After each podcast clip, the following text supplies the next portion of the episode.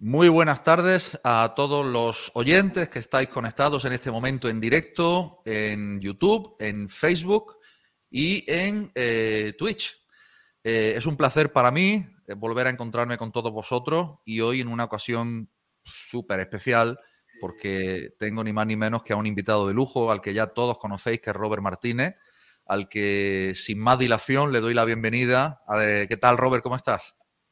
Pues encantado de estar aquí de nuevo. Creo que nos vimos justo hace un año o aproximadamente hace un año. así que han pasado muchas, muchas cosas en un año. Así que. Ha llovido, ¿eh?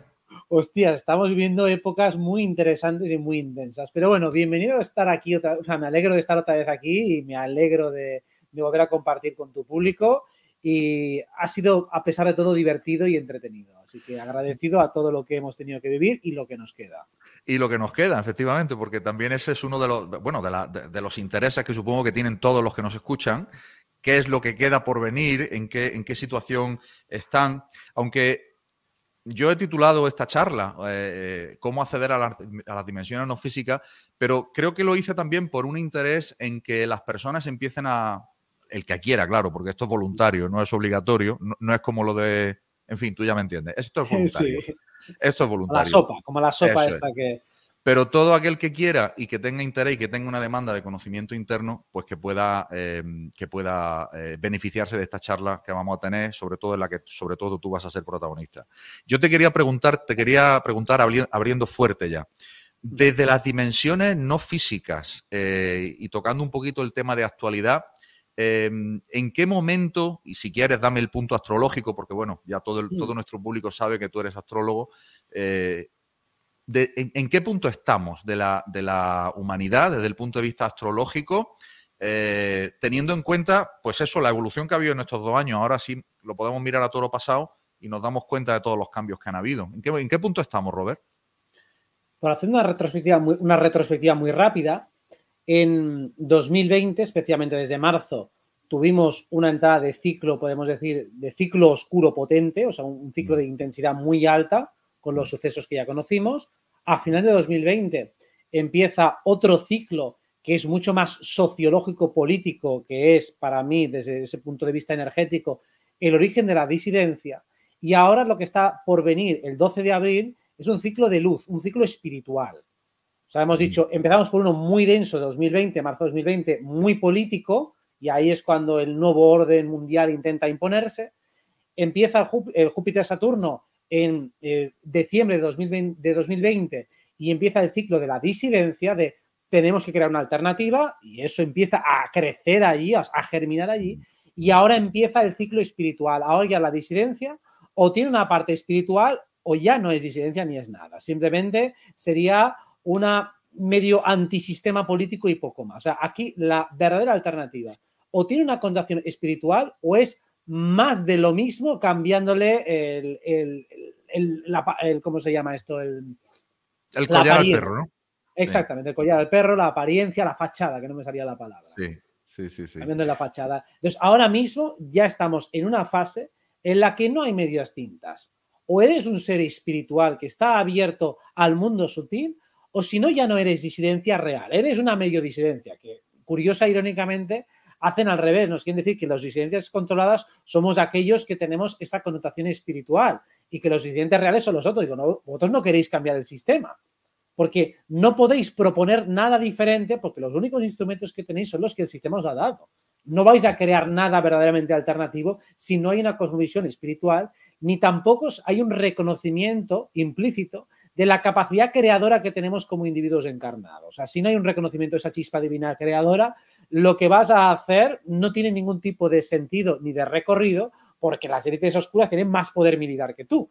Entonces, o te consideras un creador de realidad que puede vencerles porque la potencia de la luz es superior, o si no, te vas a quedar en más de lo mismo, cambiar unos por otros. Claro, claro. Eh, ¿Desde cuándo te consideras disidencia descontrolada?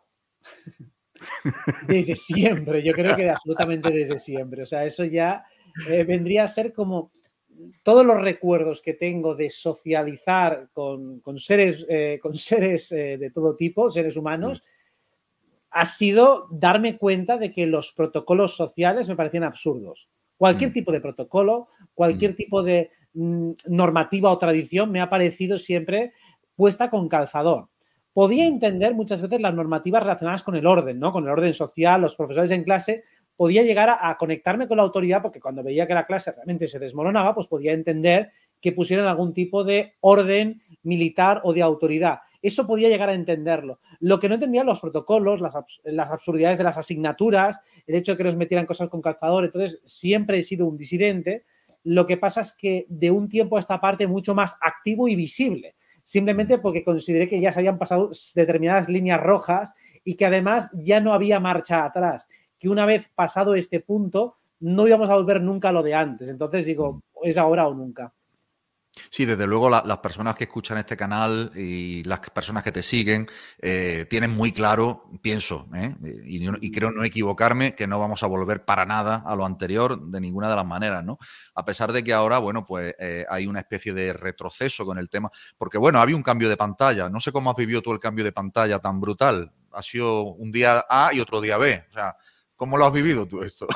Bueno, con cierta naturalidad, porque, a ver, por una parte no tenía claro que, iba a haber un cambio de pantalla tan pronto, pensaba que iba a ser a mediados marzo, ha sido un mm. poquito antes eh, y no esperaba la guerra. Es decir, pensaba que se iba a quedar más en un tanteo y que no iban a llegar a las manos. Finalmente mm. se llega, tampoco lo descartaba al 100%, pero le daba poca probabilidad. Entonces ahí me equivoco en ese punto tampoco me sorprende y creo y espero que tiene que durar muy poco. Es decir, ya hay algunos indicios de alto al fuego, de tregua y tal, que sería lo lógico con los aspectos que se está empezando a hacer. O sea, con esa conjunción del, 12 de abril, a medida que nos acercamos, es muy complicado que un egregor de guerra continúe. Pero claro, la pantalla anterior de todo ese egregor de lo que ya sabemos se está desinflando en la mayor parte de los sitios del mundo. En algunos todavía continúa porque ya sabemos que actualizar pantalla es difícil y las inercias tienen muchísima potencia. De ahí que es algo que podemos ver, ¿no? ¿Por qué una persona puede tener un trabajo repetitivo durante 30 años o una vida repetitiva? Bueno, porque no se actualiza. Entonces, una persona que no actualiza su software es lo mismo que un, un país que tampoco actualiza e incorpora nueva energía o la actualiza de un modo muy residual. Entonces, a veces cuesta cambiar según qué dinámicas si un país, una nación, una estructura de vida o, personal o colectiva tiene una inercia muy fuerte. Entonces, por eso vemos que a pesar de que hay cambios colectivos, algunos lugares o emplazamientos se resisten un poco más al cambio. Entonces, tenía bastante claro que pasamos un punto de inflexión a este mediado marzo, que el ambiente que se tiene que respirar es mucho más pacífico, mucho más tranquilo, mucho más sosegado, porque empieza realmente una época más luminosa y luego esta, esta, esta pantalla también cambia. O sea, final de mayo cambia y empezamos otra cosa más crispada. Así que eh, lo que parece claro es que por lo menos este egregor pandémico se tiene que ir deshaciendo. Hmm. No, no, me resisto a preguntarte por la manifestación en Barcelona, eh, siquiera para saber qué impresiones pudiste recoger, porque bueno, yo he visto el vídeo, he visto, he visto eh, cuando hablaste tú, cuando habló Enrique, nuestro amigo, en fin, pero ¿Cuáles fueron las impresiones, la energía que tú recogiste allí? Eh, pues un poco de la conciencia de la gente que había allí y de cómo, de, qué potencial había ahí detrás. ¿Cómo me lo podrías describir? Me gustó bastante, es decir, y he ido a varias, y de mm. hecho la semana anterior también había una, pero mm. imagino que te refieres a la última que hice. A la última. Hago un balance un poco de las dos porque fueron parecidas en muchos aspectos. En general, la gente iba con un talante quizá menos visceral que otras veces, con menos enfado más alegría, más celebración. También era un poco ese el objetivo, ¿no? De que viniera mm. Enrique. Eh, también mi papel o mi función es intentar que la gente esté más armonizada, que, le dé una connotación un poco más espiritual a todo esto, que vea que no es simplemente quitar a unos y poner a otros, mm. que no estamos protestando para que nos den nada, estamos básicamente manifestándonos y eso es un ejercicio de manifestación, es un evento colectivo eh, psicomágico en el cual simplemente nos unificamos y manifestamos una intención una intención de generar un cambio real, no simplemente una transferencia o una transformación, no, realmente es generar una alternativa. Me gustó bastante la energía de la gente que vi, hablé con muchas personas, también hubo muchos compañeros también así más o menos conocidos que estaban allí y casi todos nos vimos con buenas sensaciones, hicimos muchas fotos, incluso gente que se lleva mal después se medio reconcilió, o sea, vimos muchos puntos positivos. Ah, Enrique dio también un, discurso maravilloso también de unión, incluso al final Natalia Prego le dio un abrazo en medio discurso y tal. todo estuvo bastante bien para generar esa sensación y para plantar esa semilla. A mí me gusta lo que se está generando, sobre todo porque se cambia el tono habitual que se da a las manifestaciones. Cosa que, insisto, a algunas personas les molesta porque están acostumbrados a esa parte más beligerante. Y mm. digo, no, tiene que haber una parte de esa parte beligerante, pero eso es lo mínimo. Es mm. el, lo mínimo beligerante es para que haya una fuerza, para que haya un empuje, pero que luego eso nos conduzca hacia algo constructivo. Que no sea beligerante contra otro, no, tiene que ser beligerante para decir, coño, que estamos aquí, que no nos vamos a dejar mangonear, que vamos a resistir, que miramos a la cara al enemigo, pero no porque el enemigo sea lo que haya que destruir y batir, que también, sino más bien para decir, vamos a resistir tanto y vamos a construir tanto que vosotros vais a caer por vuestro propio peso. Y además también alguna patadita os vamos a dar de vez en cuando y bien gorda. Por supuesto que sí. Em, estaba escuchándote y estaba pensando precisamente en el aspecto espiritual, ese que estabas mencionando, el aspecto un poco más pues, sutil, más profundo de, las manifestaciones y, de la forma que lo has descrito, ¿no? Como un acto psicomágico, es decir, como un acto de poder, como un acto de ejercicio de poder personal reunido en un colectivo, que claro, eso genera mucha más fuerza, ¿no? Eh, yo siempre he estado muy a favor de este tipo de manifestaciones desde ese enfoque. Y precisamente lo que me parecía erróneo era eh, darle más poder al poder, dándole excusa y, dándole eh, dinamita, ¿no? De la que ellos pueden usar contra ti. O sea que felicidades por esa actitud, mm, a ti, a Enrique, a todos los que estuviste allí. Yo estaba en el corazón también con vosotros.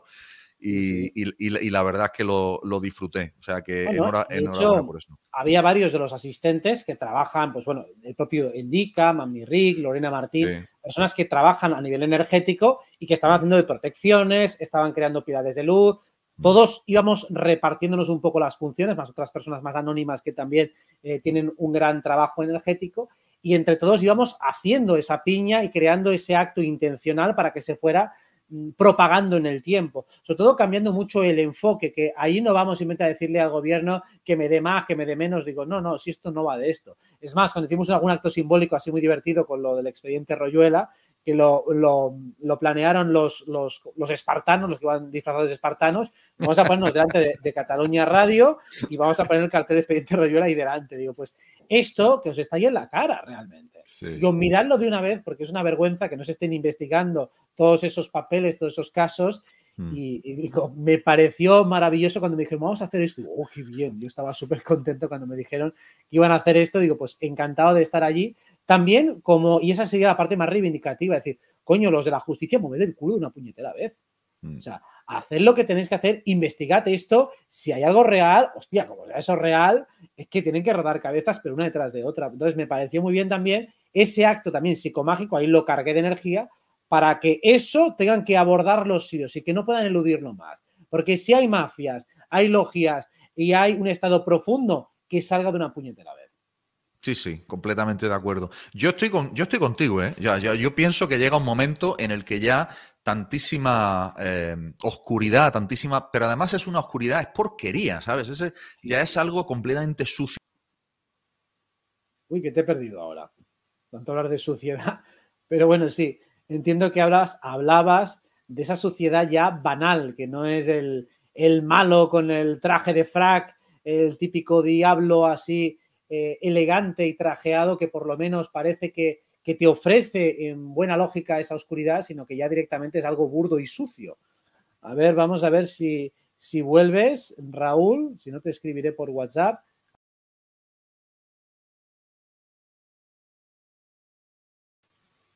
A ver. Discúlpame, Robert. Eh, ¿Te ve que he dicho algo?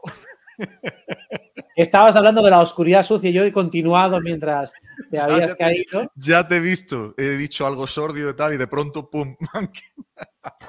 Me han quitado encima. no pasa nada. no pasa nada, no pasa nada. Eh, Reenganchamos rápido. estamos aquí, pero no, pero que te decía eso, que sí, que, que, que efectivamente yo creo que tarde o temprano, más, yo creo ojalá, ¿no? más pronto que tarde todo eso se empiece a, empieza a, ponerse luz sobre eso, ¿no? En fin, volviendo al tema espiritual y el enfoque espiritual, que es aquí el que nos interesa y el que realmente nos empodera y donde de, verdad está nuestro auténtico, nuestro auténtico poder, ¿no?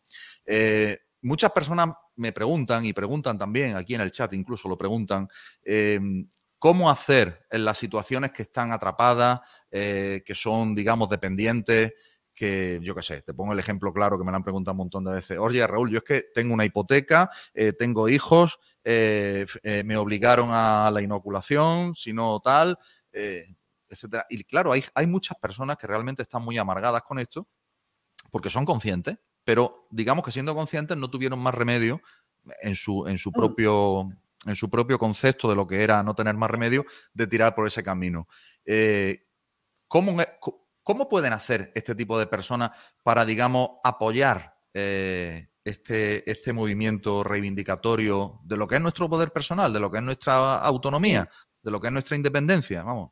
Bien. Vamos a explicar dos arquetipos astrológicos que ilustran muy bien cómo el orden de los factores sí que altera el producto. Son Júpiter y Saturno, es un principio expansivo y otro contráctil. Mm. Entonces, cuando tú estás en una situación físicamente contráctil o limitante, por ejemplo, tienes una hipoteca, mm. ya has pasado por el aro y, tienes una situación objetivamente difícil en la que tienes que pagar dinero y demás. Vale, eso requiere de adaptabilidad y requiere de aceptación de la situación. Vale, o sea, yo tengo que lidiar con una situación objetiva que es difícil, perfecto, tengo que aceptarlo. Pero primero tengo que darme cuenta que esa situación la he generado yo desde mi mente y desde mi energía, desde mis creencias limitantes. Es decir, muy bueno. Yo he sido contráctil en mis pensamientos y luego me encuentro en una situación limitante en mi vida. Claro.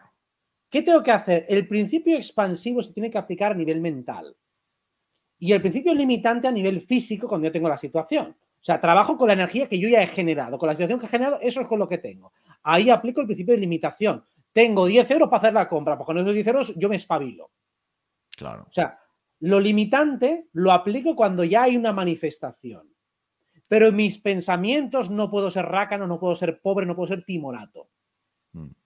Entonces, ¿cómo puedo contribuir? Empezando a ser rico en mis pensamientos empezando a ser expansivo en mis pensamientos, en mis creencias. Pensar, gano esto, pues puedo ganar más, podré llegar a más. Olvídate de tu situación objetiva. La situación objetiva te sirve para trabajar en esa situación en lo que ya está hecho. Pero en lo que concierne al futuro, y ahí tu capacidad creativa es la que va a determinar tu futuro, ahí tienes que ser infinitamente optimista, totalmente optimista, demoledoramente optimista. Y seguramente tienes codificado dentro de tu sistema de creencias que optimismo equivale a ser iluso o a ser ingenuo o a ser torpe o a ser infantil. Lo cual es el peor error que puedes cometer en tu vida y permite ser, ser tan categórico. Es un error de proporciones bíblicas. Dentro de tu pensamiento, dentro de tu proyección energética, tienes que ser absolutamente ambicioso. Tienes que ir a lo más, de lo más, de lo más. Luego manifestarás lo que puedas lo que seas capaz de generar con tu energía, pero por lo menos empieza a saco. Cuando yo digo que vamos a ganar, que vamos a hacer un futuro mejor, lo estoy creando. No es una creencia, es una orden, es una directriz. Y trabajo con estas directrices desde hace muchos y muchos años, en todos los órdenes de mi vida. Y demuestro con mis acciones y con mi vida que esas directrices van funcionando. Que si de alguna manera tengo la posibilidad de influir en un cambio colectivo, algo estoy haciendo para influir en un cambio colectivo. Yo y muchas más personas. Pero demuestro que esto que estoy diciendo me lo creo y lo aplico. Y es ser cero timorato en tus pensamientos. Los pensamientos, máxima ambición, máximo optimismo. Y luego con lo que hay, ahí voy a ser todo lo realista con lo que ya tengo. No voy a fingir que tengo más de lo que tengo, no, tengo lo que tengo con eso, con las energías densas, que ya están movilizadas, ahí aplica tu sentido estratégico y, realista, y realístico. Ahí te espabilas con lo que hay, te jodes con lo que tienes, pero aspira a algo mejor. Mm, completamente de acuerdo. Eh, fíjate que, durante estos dos años que hemos pasado, eh, yo he sentido imagino que tú también, que ha habido muchas personas que, aunque no querían o se resistían a posicionarse y a tomar responsabilidad de una forma u otra, se han visto obligados porque mm, la vida los ha llevado, pues por eso, pues porque han tenido que decir no a tal cosa, sí a la otra, es decir, y yo veía eh, en los dos años, cada vez que el gobierno publicaba un nuevo Real Decreto, ¿no? Que, ahora es la moda, ¿no? Legislar por Real Decreto, pues eh, claro, eh, yo, yo veía una semana y además los voy publicando en los sábados, son unas cosas extrañísimas. Eh, y, yo, me daba cuenta que, realmente, digamos que la correa apretaba cada vez más, apretaba cada vez más, apretaba cada vez más, ¿no? En lo, que son los derechos, en las libertades de las personas. Em, pero a la misma vez también me ponía feliz en el sentido de que notaba que sí que había personas que definitivamente se posicionaban debido a esto, debido precisamente a esto. Quiero decir, si esto no hubiera pasado, quizás las personas estas no se hubieran posicionado, muchas de las personas no se hubieran posicionado. ¿Comprende lo que te quiero decir? absolutamente, la mayoría no se habrían posicionado. ¿Por qué? Porque mm, si no hay una urgencia, si no hay nada apremiante que te esté apretando o presionando, eh, tú no tienes por qué posicionarte, simplemente ignoras el tema, te pones de lado y sigues tu vida. Esto nos ha obligado a poner en juego cuestiones colectivas de alta importancia y trascendencia.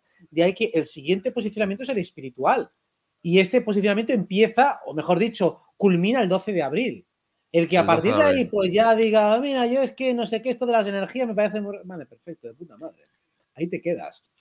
Claro, claro, total responsabilidad. Habrá más rondas, eh, pero me refiero que la, ronda importante es ahora, luego habrá repesca porque siempre hay repesca para todos. Pero vaya que esta es, es una de las importantes, es un oleaje de los más fuertes que hay, por no decir el que más, a nivel espiritual. si no te enganchas a esta que es tan fuerte, ¿te puedes reenganchar una repesca floja? Sí, pero es más complicado.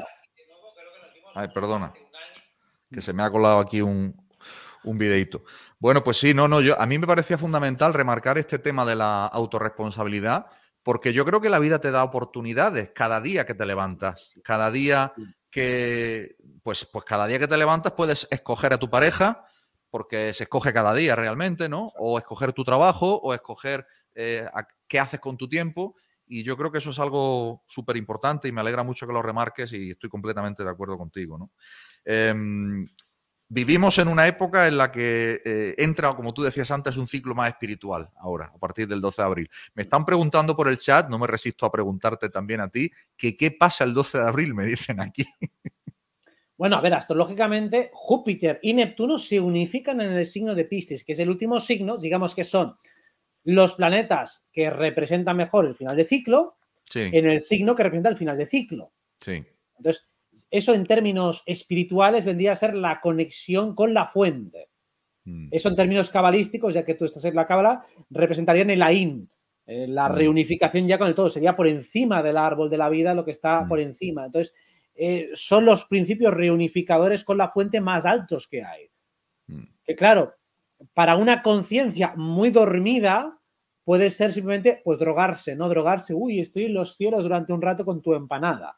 O puede ser, a veces por eso, cuando la conciencia está muy focalizada en lo psicológico, una devoción hacia algo, ¿no? Deificar a Leo Messi, Leo Mesías, pues dices, ¿no? Que sé que ha metido un gol a alguien y tú lo deificas, ¿no?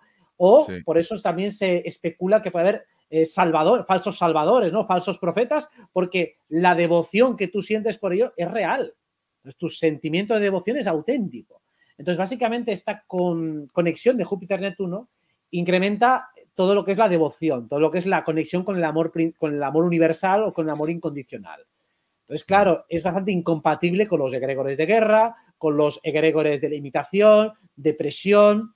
Claro que puede haberlos porque tienen mucha inercia, tienen mucha fuerza, pero desde luego no son dominantes y las personas razonablemente despiertas y sensibles lo tienen que notar. Mm.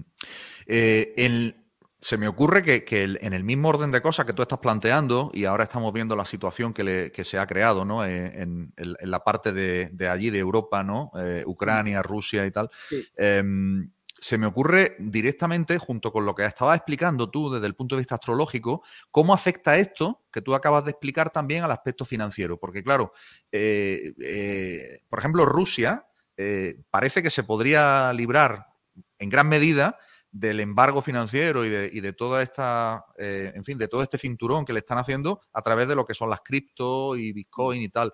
Eh, ¿Qué papel mm, ves tú astrológicamente que juegan eh, las criptomonedas y concretamente Bitcoin en este escenario y un poquito más adelante? Tremendamente importante. O sea, hay varios indicadores astrológicos este año que van más allá de esta conjunción Júpiter-Neptuno, sino que tienen más que ver con el nodo norte en Tauro, Urano en Tauro en conjunción. Que dicen que ese traslado hacia las criptomonedas cada vez se hace más eh, urgente, más importante, no necesariamente para lo que es el grueso de la población, pero sí para los grandes clústeres económicos, sí para las grandes empresas. O sea, al igual que eh, los pagos por Internet se fueron inculcando poco a poco y al principio lo hacían las grandes empresas y después ya los ciudadanos de a pie, pues con las criptos va a ser muy parecido.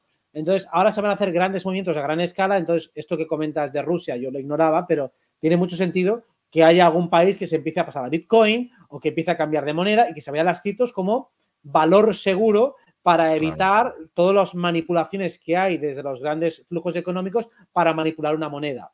Entonces, desde mm. las criptomonedas lo tienen mucho más complicado los bancos nacionales para intervenir. Por supuesto que lo van a intentar. La cuestión es que dudo mucho que lo consigan. Sí, mira, te, doy una noticia que justo he tenido conocimiento de ella esta mañana, y es que una de las exchanges más grandes que hay, que es Coinbase, es muy conocida, eh, ha mandado un comunicado a sus usuarios, es decir, pues puede ser personas que nos estén viendo que tengan una cuenta en, Coinbase, como la pueden tener en cualquier otro exchange, y en el comunicado lo que viene a decir el, CEO de la compañía, o sea, no cualquiera, ¿eh? el CEO de Coinbase, viene a decir que Estados Unidos eh, ya ha aprobado una legislación para, pues para controlar, eh, regular el, uso de las criptomonedas y las transacciones.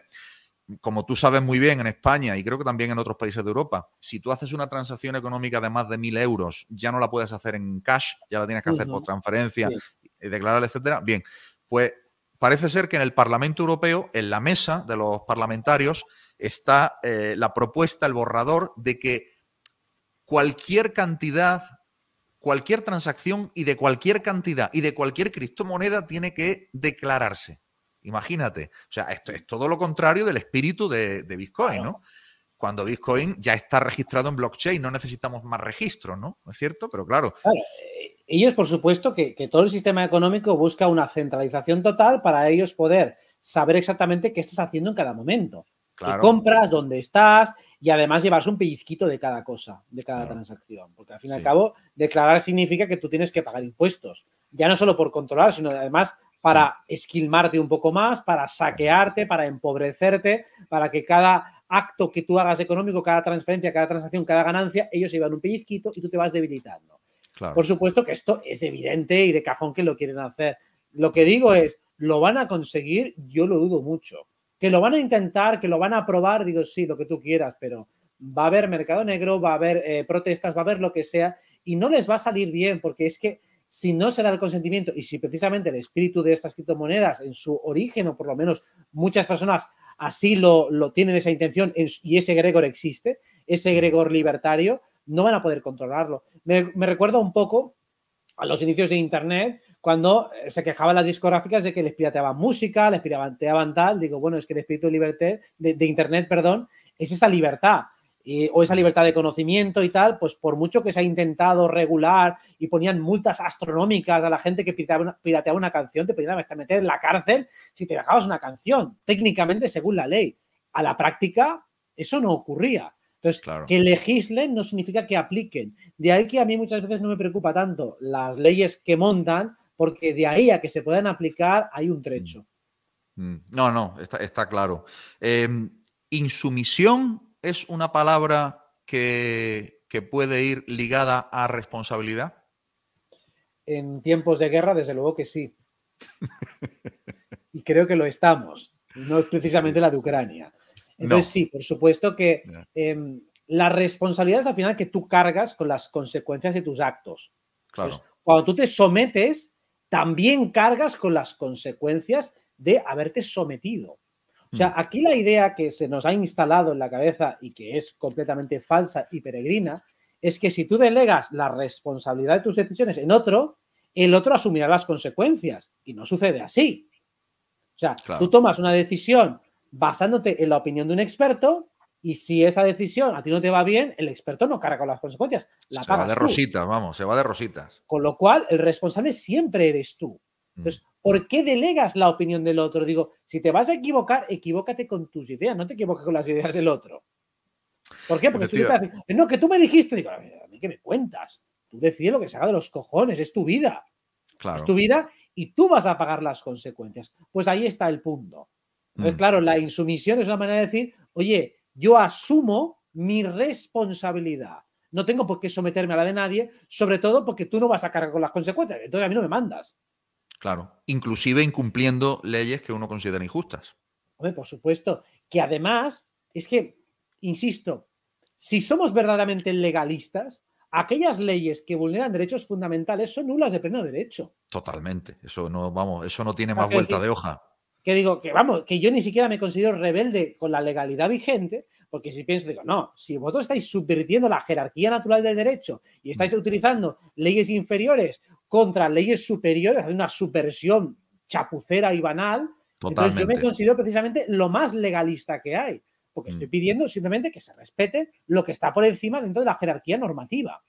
Así que ni siquiera desde ese punto de vista puedo decir, bueno, yo voy en la ilegalidad, la desobediencia. Digo, no, desobediencia no. Sois vosotros los que estáis desobedeciendo y haciendo una falsa legalidad paralela. Entonces sois vosotros los que realmente no estáis respetando los principios que decís respetar. Y a eso se le llama terrorismo de Estado. Cuando el Estado se inventa leyes que van contra sus propias directivas. Eso es terrorismo de Estado. Totalmente, totalmente. Yo siempre menciono que el contrato social no existe, se ha roto porque una de las partes contratantes pues no cumple con su, con su parte, ¿no? Por eso mismo estamos en guerra. Claro, obviamente, obviamente. Eh, Robert, vamos a volver al, tema de lo sutil y, relacionado sobre todo, me gustaría tocar el tema de los metaversos, que no sé si has hablado en algún sitio, seguramente sí, pero yo no te he escuchado, pero mm, a mí me, e, e, es un tema que me interesa porque veo que hay, un cierto peligro, o yo percibo un cierto peligro. No sé si tú lo percibes también, de que las personas puedan llegar ahí a, llegar a perder su, en fin, su identidad más profunda. Desde luego, claro. Vamos a ver, todo lo que sean, vamos a hablar de los mundos sutiles y lo vinculamos a esto. Sí. ¿Cómo se llega al mundo sutil? Mediante un viaje interior. ¿El metaverso qué es? Un viaje exterior. Claro. Todo lo que te hace volcar mucha energía en un viaje exterior te hace descuidar ese viaje interior. Si ese viaje exterior además es particularmente absorbente y adictivo, entonces todavía vas a descuidar más ese viaje interior. Entonces, ese es el peligro que hay. No es algo malo per se, como nada es malo, no es malo el cine, no es malo la película, eh, no es malo la música, siempre y cuando se use correctamente en la proporción adecuada. Yo no estoy en contra del progreso tecnológico, no estoy ni siquiera en contra del metaverso, pero claro, ya conocemos un poco cuáles son los planes de esta gente y lo que pretenden. Entonces, si yo te creo un metaverso muy atractivo, si ya la gente en su día se enganchaba a Facebook o se engancha a Instagram, que son al fin y al cabo versiones cutres, un metaverso muy trabajado con muchas posibilidades puede ser una vía de escape muy jugosa para aquellas personas a quienes el mundo físico que conocemos le parezca frustrante, difícil y hostil. Claro, Claro, ese mundo que no les da lo que ellos quieren, ¿no? Que son placeres en, el, al final del día, porque todo el mundo quiere estar bien, todo el mundo quiere tener placer, estar bien y demás, ¿no? Y, fíjate además qué fácil lo ponen, sobre todo con el sexo, ¿eh? Sobre todo con el sexo. el sexo se vende en todos sitios, para vender un coche, para vender un perfume, y, ya en el, en el, metaverso ya puedes tener, eh, te puedes estar con la, con la mujer más despampanante del mundo. O sea, yo creo que si yo te reduzco el esfuerzo y permito que esa energía sexual que tienes la canalices rápidamente, de una manera explosiva e impulsiva, sin apenas trabajo, todo el desarrollo y despliegue personal que una persona hace, incluso para sentirse sexualmente eh, atractiva para los demás, deja de hacerlo.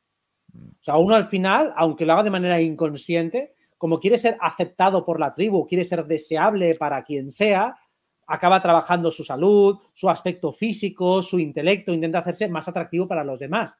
Si mm. yo pierdo ese incentivo porque puedo llegar al premio rápidamente sin ningún tipo de esfuerzo, finalmente me convierto en una persona más mediocre, más manejable y mucho más débil. Ni siquiera permito que esa energía sexual se acumule y me conduzca hacia otros objetivos y metas que me llevarían de manera natural hacia un mayor desarrollo personal y espiritual. O sea, lo que hago es explotar esa energía lo más rápido posible y perderme por el camino. Sí. Eh, un poco al hilo de lo que estás comentando, y estoy completamente de acuerdo, y también al hilo del título de la charla, yo en lo particular, a ver si tú también te has encontrado con esto, cada vez me encuentro más personas que se encuentran más en ese viaje interior mucho más de las que me encontraba antes. O sea, si yo ya percibía que antes había necesidad eh, de, de, que se les ofrezca, digamos, o de que encuentren un foro común de, ideas y de vibración, vamos a decir, si antes yo ya lo veía, ahora es que ya lo veo, vamos, muchísimo más y a una, a una proporción muchísimo mayor. No sé si a ti también te pasa. Sí, por supuesto que pasa y, la explicación es muy evidente. Bueno, hay muchas explicaciones. Eh, cambio vibracional del planeta, también, eh, bueno, ese proceso de ascensión del que hemos comentado algunas veces, la presión que se nos ejerce desde el otro lado, hace que finalmente, si tú no tienes una cosmovisión espiritual, es muy complicado encontrarle salida. Totalmente. O sea, si tú te consideras un individuo sin capacidad creadora, dices, coño, ¿cómo salimos de esta? Estamos jodidos. Es que no hay manera de salir simplemente desde lo biológico, como animales simplemente con capacidad de esfuerzo, en lo militar nos funden. Sí, sí, no, no. Está claro, lo militar, cero patatero eh, para nosotros. No tenemos nada que hacer. Ahora, si nos damos cuenta de que esto es una guerra energética, que esto es una guerra mm. espiritual y que realmente es una cuestión de luz versus oscuridad, simplificándolo mucho, y que mm. si nosotros e, emitimos cada vez más luz y hay más luz entre nosotros, nuestro entorno cambia, nuestra vida cambia y eso lo hemos comprobado, vemos que esto tiene salida y que es una salida bastante fácil, que no es para nada algo eh, inasequible o inasumible, sino que vamos a llegar y más pronto que tarde. Por eso, claro que hay mucha más gente abierta y también cuando ha pasado algo físicamente y externamente tan surrealista, tu mente también se abre. Mm. De coño, si nos han encerrado por cuatro mierdas, digo, yo qué sé, ya, ya me creo cualquier cosa. Sí, fue un poco el boom de la explosión de 2020. Digo, pues a ver si van a tener razón estos piraos y esta gente, porque aquí está pasando cosas tan raras que no hay manera de explicarlo a nivel técnico. O sea, no, no, no, no tiene explicación. Y eso a muchas personas les ha abierto la mente. Así es, completamente de acuerdo. Mira, hay una pregunta, voy a empezar a trasladarte, si te parece bien, preguntas de, las personas que están en directo. Pregunta Sandra, Sandra Carmañola, pregunta para Robert. ¿Por qué las entidades oscuras decidieron dejar de intervenir con los humanos que están detrás de toda esta oscuridad? Me imagino que se refiere a los mandatarios y a los... Sí. Bueno, es algo que he contestado, un par, eh, he contestado varias veces y hay varios puntos. El primero es que en el momento en el que empieza la pandemia, de hecho un poquito antes, muchos seres humanos eh, se les hizo una especie de juicio final, por así decirlo. Y tenían que decidir si querían seguir un camino espiritual de luz y de trabajo o bien querían renunciar a él y seguir con una vida anodina de 3D y ya está. Mm. Como la mayoría decidió estar por el camino del pasotismo, mm. esas personas fueron parcialmente desconectadas de su chispa divina. O sea, su capacidad de irradiar y de crear realidad bajó muchísimo. Eso significa que este plano en el que vivimos dejó de ser tan jugoso para muchas entidades oscuras, porque realmente la energía que proporcionan personas que están muy dormidas es bajísima. Hmm. Eso significa que muchos dijeron, mira, aquí no vamos a hacer nada. En segundo lugar, también todo el movimiento que hubo intervenciones desde la luz, y también muchas entidades que se pasaron hacia la luz vieron que este plan no tenía mucho más recorrido en esas condiciones. Entonces vieron que este no es un lugar fértil para implementar el programa y la agenda que tenían programada. O sea, cambio de ciclo de oscuridad a la luz. Hmm. Muchas entidades que se convierten y luego que el planeta deja de ser nutritivo o jugoso para esas entidades, es un cóctel que hace que las más avispadas y más inteligentes digan, aquí no hay nada que rascar. Que se quedan entidades de más bajo rango que no se han enterado de nada. Así es. Mira, tengo por aquí una pregunta de Daniel Arroyo. Fíjate la pregunta. Dice, ¿cuándo vamos a poder ver a los arcontes? Dice. Pero claro, en relación... Eh, no, no, ya se puede. No, yo te digo, yo, yo ya los veo. Eh, pero fíjate, yo te contaré, Robert, lo cuento delante de toda la audiencia, que yo empecé a ver eh, entidades oscuras y raras, pero a partir de, estas, de estar en un, en un, estado de estrés, vamos a decir. Es decir, que yo estando relajado, yo estando tranquilo, mm, absolutamente nada. Pero sí, sí, sí que se ven y se ven con, muchísima claridad. Yo no sé, en tu caso supongo que también, ¿no? Sí, se pueden ver, cada vez hay menos. Ahora quedan todavía las insectoides, quedan unas cuantas de estas. la cuestión es, si quieres verlas, hay dos posibilidades, o bien que seas una persona muy sensitiva, que suele ser la, capacidad más habitual de la gente que las ve sin querer verlas, Y luego también poner la intención de verlas también te puede ayudar a verlas, o sea, hacer el ejercicio e intentar rastrear a ver qué hay a tu alrededor. Pero supongo que la pregunta va cuando se empezarán a ver ya a saco, cuando realmente las dos dimensiones empezarán a interpenetrarse y verse. Creo que esto todavía tardaremos un poquito. No, mm. sé cuándo, ¿eh? realmente no te sé decir una fecha para la cual sea casi Vox Populi. Realmente no tengo manera de medirlo o de intuirlo. Intuyo que no le queda demasiado y por demasiado intuyo que pueden ser pocos años. Pero tampoco me atrevo a afirmar nada con rotundidad porque sería puramente especulativo. Estoy contigo, sí. Eh, aquí hay un comentario que dice, Raúl y Robert, ¿qué diferencia hay entre el camino de visión extrasensorial de ambos? Eh, pues no sé qué decirte, porque, eh, bueno, en realidad, si me permite, Robert, yo, yo diría que en el fondo es el mismo, porque En, el, fondo no hay diferencia. Yo, creo que es exactamente lo mismo, lo único que, que entiendo que desde tu especialidad desde la cábala utilizas unos nombres para referirte a las dimensiones y utilizo otros, pero estamos hablando de los mismos territorios, de los mismos espacios. O sea, hay una correspondencia perfecta entre planos, de lo que habla la cábala, de lo que habla el árbol de la vida, de lo que habla las dimensiones. O sea, estamos hablando de lo mismo. Completamente de acuerdo, sí, sí, así es. Eh, aquí me preguntan otra vez sobre el 12 de abril, pero ya lo ha explicado Robert, con lo cual no vamos a, con la, no, vamos a insistir eso. Mm.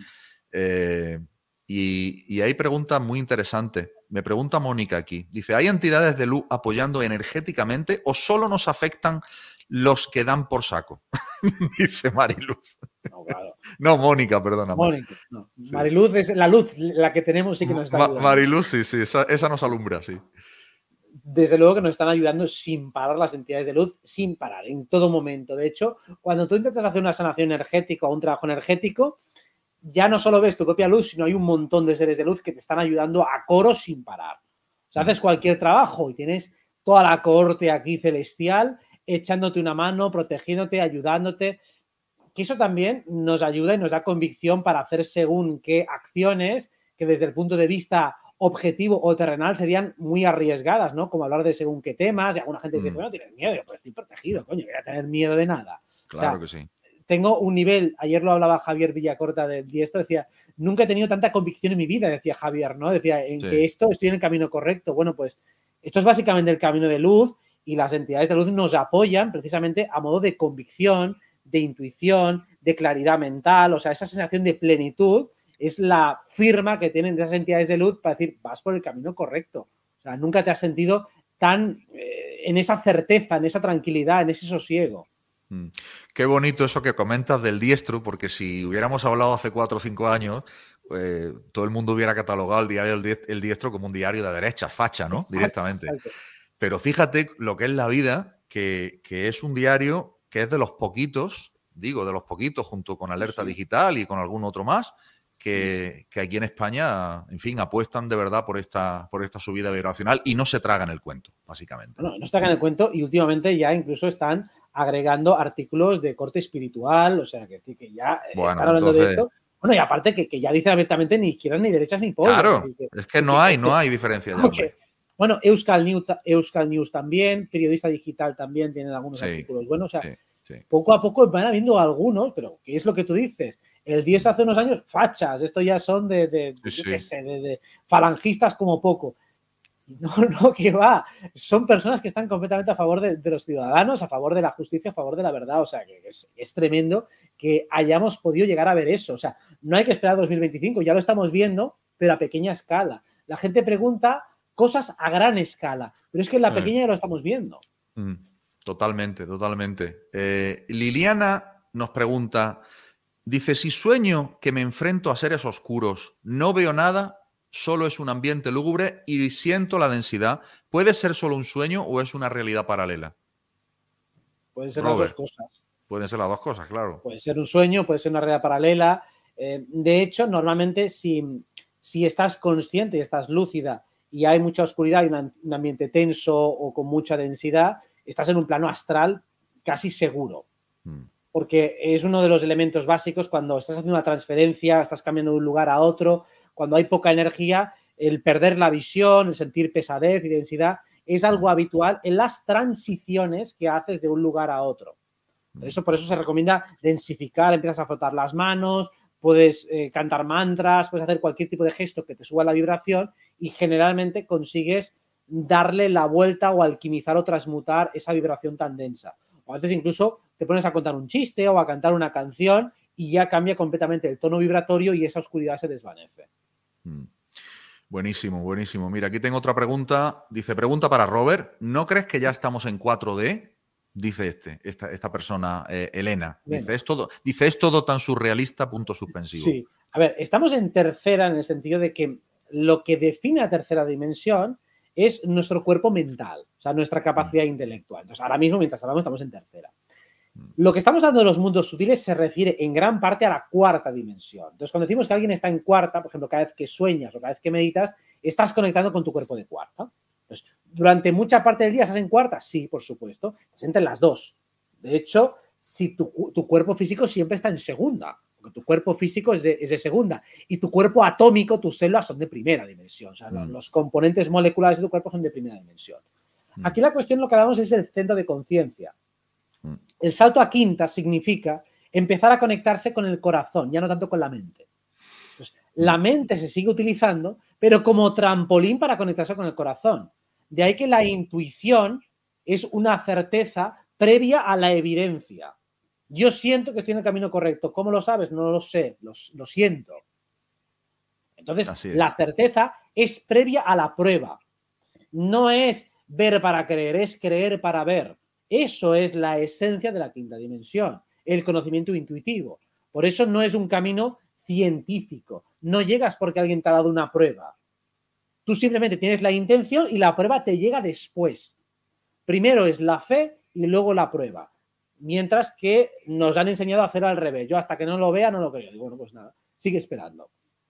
Eso me, recuerda a la enseñanza de, un maestro espiritual, eh, Sri eh, Ramana Maharshi, que le decía una vez a un discípulo, eh, maestro, ayúdeme con esto, y el maestro le daba, le daba algo de hacer, ¿no? Un acto psicomágico, dice, pero maestro, ¿cómo sé cómo funcionará? Dice, usted hágalo y luego hágame la pregunta. Es un poco lo que tú has dicho, ¿no? que, es muchas veces lo que yo digo también a mis alumnos, ¿no? Pero esto tú hazlo y luego me lo preguntas. No me lo preguntes antes de hacerlo. Primero hazlo y luego lo preguntas. Es un poco la fe, lo, que tú dices. Es lo mismo que hablábamos antes de, las situaciones cuando ya son limitantes. Eh, digo, no, primero es actúa desde la fe, desde la energía, desde, desde el impulso, desde ahí haces la acción y luego ya analizarás los resultados a un nivel técnico científico. O sea, primero es la fe y luego la ciencia, en ese orden. Mm. No es primero la ciencia y luego la fe, no. La fe es la que mueve la montaña. Mm. Me está mandando ahora mismo un WhatsApp Margarita del Mal, perdón, Margarita del Val, eh, del CSIC, diciendo que no, que la ciencia es primero, eh, Robert. La primero, pero la seguridad, claro, pues por supuesto, mandémonos un abrazo muy fuerte a Margarita del Mal, que, la, que sigue, lo dice, yo cambio completamente y subvierto el orden de la pirámide. Y primero son las normativas y luego la construcción está por debajo también. Así es. Primero la normativa de la comunidad de vecinos es lo que está encima. Y si la comunidad de vecinos dice que todas las propiedades tienen que estar desnudas, pues hay que hacerle caso, es la, norma. Sí, sí, sí. Eh, totalmente, totalmente. yo no sé, yo no puedo añadir nada más porque ya sabes cómo son los científicos, ¿no? Que, que, bueno, son los dueños de la verdad, ¿no? Sí, claro. Bueno, los cientificistas, que además ni siquiera lo son de verdad, porque mm. realmente si tuvieran espíritu científico, cuestionarían, pero no cuestionan nada. Solo cuestionan a los otros, pero no se cuestionan a sí mismos absolutamente en nada. Y se nota porque tampoco hay una evolución. Todo, te hacen una historia, un relato muy lineal de la historia de la ciencia, como si ahora sabemos cosas que antes no sabíamos. Digo, no, mira, oye, que los antiguos ya sabían un huevazo de cosas, que está todo ahí codificado, y ahora de repente parece que estamos redescubriendo la sopa de ajos. Digo, no jodamos, ¿eh? Que la mayoría ya se sabía. Lo que pasa es que mm. lo han ocultado, lo han distorsionado, lo han manipulado. Mm. Por volver un poco a la pregunta de la cuarta, la quinta, en fin, del tema de, las dimensiones, eh, y por aclararlo, porque yo creo que hay mucho lío con eso y, las personas hacen lío, eh, básicamente creo que es lo que ha dicho Robert, es decir, eh, nosotros somos seres multidimensionales y por tanto podemos situar nuestro centro de conciencia en la dimensión nuestra mm, que nuestra voluntad quiera, ¿no? Básicamente es eso, ¿no, Robert? Exactamente, es eso. Entonces, ¿qué es la meditación? La meditación es como coger el ascensor y ir basculando entre dimensiones. Mm. Ahora atiendo al cuerpo, ¿vale? Ahora soy un animal, ahora estoy en un cuerpo de segunda dimensión. eso es hacer bascular la conciencia del centro atencional hacia otro cuerpo. Ahora estoy en la mente, ahora soy un Buda, pero estoy en la parte intelectual, ¿vale? Pues estoy en tercera dimensión. Ahora voy a navegar por mi inconsciente, estoy entrando en cuarta. Mm. Ahora conecto con la energía del propósito de la voluntad, estoy en quinta. Y puedo seguir subiendo por otras dimensiones hasta que alcanzo el uno, alcanzo el todo, que es la duodécima dimensión, donde estoy fusionado con la fuente. Y puedo transitar por todas ellas. Entonces, somos multidimensionales porque hay diferentes cuerpos. De hecho, simplemente puedes diferenciar entre corazón como sentimiento y, y mente, y estás hablando de dos cuerpos, aunque sea de una manera muy rudimentaria. Tengo un dilema entre el corazón y la cabeza. Bueno, pues ya tienes un dilema multidimensional entre dos cuerpos. Hasta que no los unifiques, no serás capaz de encontrar tu coherencia. Claro, tienes que hacer la paz entre tus cuerpos. Eh, mira, nos pregunta Noé Espiral. Robert, ¿crees que estamos conviviendo en varias líneas temporales? Fíjate el nivel de las preguntas, ¿eh? No me dirás que. ¿eh? Es que se llama eh, espiral, por eso te habla de espirales temporales. Por eso digo Dice Robert, ¿crees que estamos conviviendo en varias líneas temporales y que los aspectos entre los cronocratores. Eso es Júpiter-Saturno, se refiere, Júpiter y Saturno. Vale, están generando alteraciones temporales. Un besazo y todo mi cariño para los dos. Vale. ¿Estamos comiendo en varias líneas temporales? Sí. A ver, si entendemos por líneas temporales que dentro de la humanidad hay personas que están recorriendo caminos temporales distintos, sí, es así. O hemos hablado algunas veces de la humanidad despierta y humanidad dormida, por mm. simplificar, por simplificar lo vamos a ver así, los que están en un camino de despertar y los que están en un camino de siesta perpetua. Mm. Entonces, claro, los aspectos de Júpiter-Saturno lo que van haciendo es poco a poco ir creando realidades para que esos filtros se vayan haciendo más evidentes. O sea, ahora mismo estamos todos conviviendo y coexistiendo en el mismo plano, lo que pasa es que nos vamos separando sutilmente, cosa que ya venimos viendo desde hace más de dos años cómo se van separando las realidades de unos y otros. Cada vez hay más decisiones, cada vez hay más símbolos significativos e identificativos de en qué línea estás. Hmm. Y creo que no hace falta decir cuáles son esos símbolos físicamente, algunos muy evidentes, los puedes ver incluso en la cara de algunas personas, para decir en qué línea han decidido estar. Porque hay personas que van a seguir con un símbolo en la cara de por vida, pase lo que pase y se declaren todos los fines de todos los fines de lo que ya sabemos. Así es. Hay gente a la que no vas a ver la cara nunca más. Sí. Solo vas a ver de los ojos y poco más. Mm. Completamente. Aquí hay otra pregunta tela marinera, pero yo te la lanzo. ¿eh? Dice Carol Taberner, dice, ¿podéis comentar algo sobre levantarte con marcas en el cuerpo? O sea, que, has tenido, vale, ya te entiendo, ¿no? Te levantas por la mañana y vienes de una situación onírica y tienes marcas de agresiones o algo físico. Supongo que se refiere a eso, sí. Yo entiendo que se refiere a eso. Me han comentado alguna vez algunas personas que les ha pasado, pero no tengo claro cuál es la causa. No tengo claro que haya sido que te hayas pegado, yo qué sé, una hostia en el astral y que luego eso se refleje físicamente. Si ocurriera algo así, significaría que ha habido un shock emocional fuerte que ha provocado una somatización.